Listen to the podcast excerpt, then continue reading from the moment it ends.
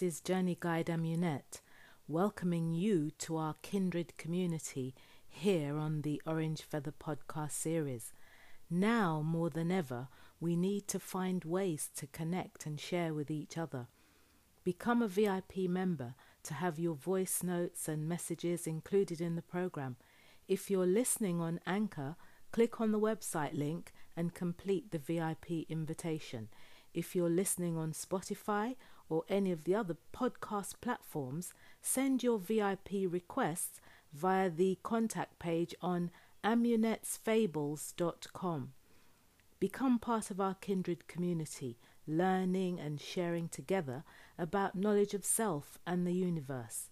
Looking forward to being of service.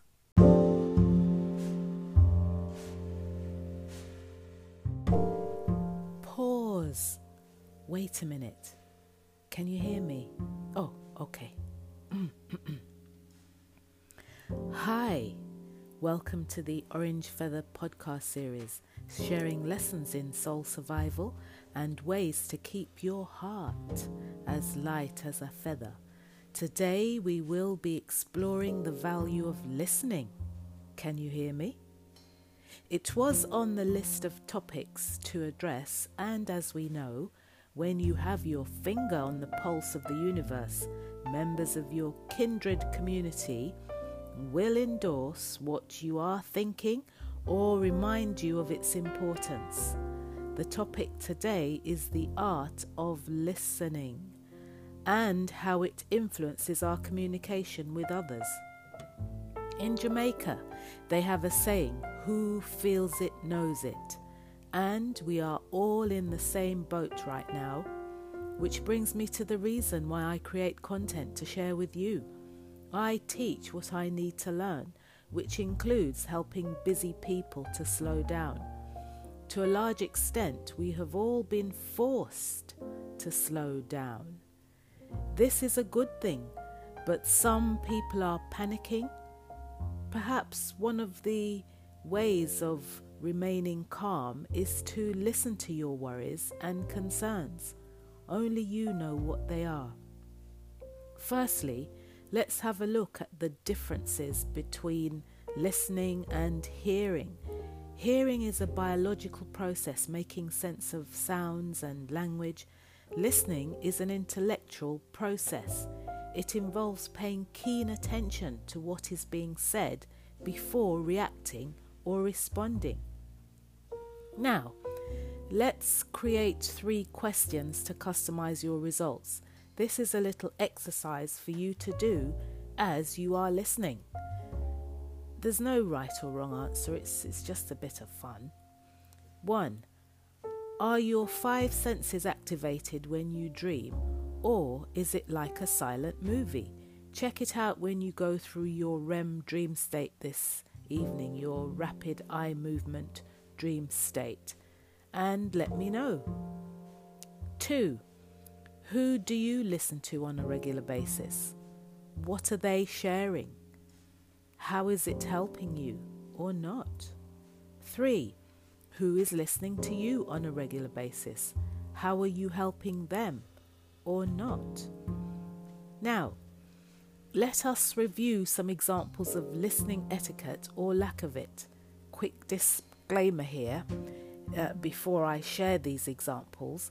It is my belief that at some point, everyone, including myself, has been on the receiving end of listening etiquette gone wrong.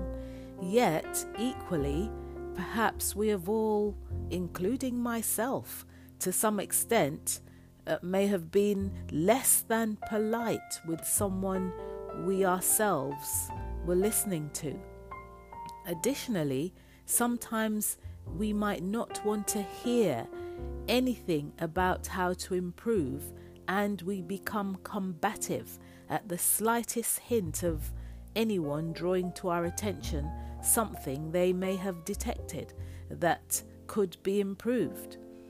With maturity, this reaction will hopefully disappear because when we know better, we can do better. What I would say is by listening keenly to others, it often becomes glaringly obvious if they mean you well or not. Listening is about respect. We can choose to give the benefit of the doubt. A person lacking listening etiquette might just be having an off day. So, review past interactions or monitor your interactions in the future if it's a person you've just met before coming to a conclusion. And know that this is not actually set in stone, people can change, but only when they are ready to, which might be never in this life, and so be it. So, here goes uh, seven examples of listening. If you can think of any others, let me know. 1. The interrupter. This kind of listening belongs to the ears of an agitated person who, by their actions, are saying, and some actually even voice what they are thinking. It's my turn now. You've been speaking for too long. You're too long winded. You made your point three sentences ago. Or your example is similar to mine, and I do not have the discipline or patience to wait until you have completed your point. I want to say my point now. So I'm going to interrupt you by butting in, and if you try to finish your point, I will raise my voice louder than yours. The best response here is literally to ring a bell or knock on something if, if you have something available, or very slowly say, This is listening etiquette gone wrong. I'd like to finish my point, please. Well, you can try it, it might not work, but there you go. Two, the hijacker. This kind of listener repeats back to you what you have just said to them as if they are telling you something that they themselves have thought of. Oh, the first time this happened, well, I felt like I was in the twilight zone. Now, I either let it go or respond with, I've just spent three minutes or however long explaining to you this point.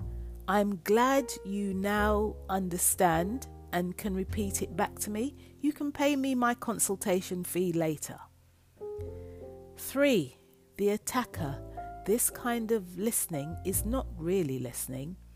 It is the tactic of a person who is listening with contempt for the speaker. It could be a supervisor who is threatened by you for whatever reason, an acquaintance, or even a family member or in law who wants to destabilize your point of view for whatever reason. The hunter. This is a person who is looking for an argument. This kind of listening is premeditated in an attempt to anger you so that the conversation becomes an argument. This person is not interested in honest dialogue. They just want to show you that they are right and you are wrong. The best response is to remain silent or walk away so that you do not fall into their trap. 5. The wandering mind.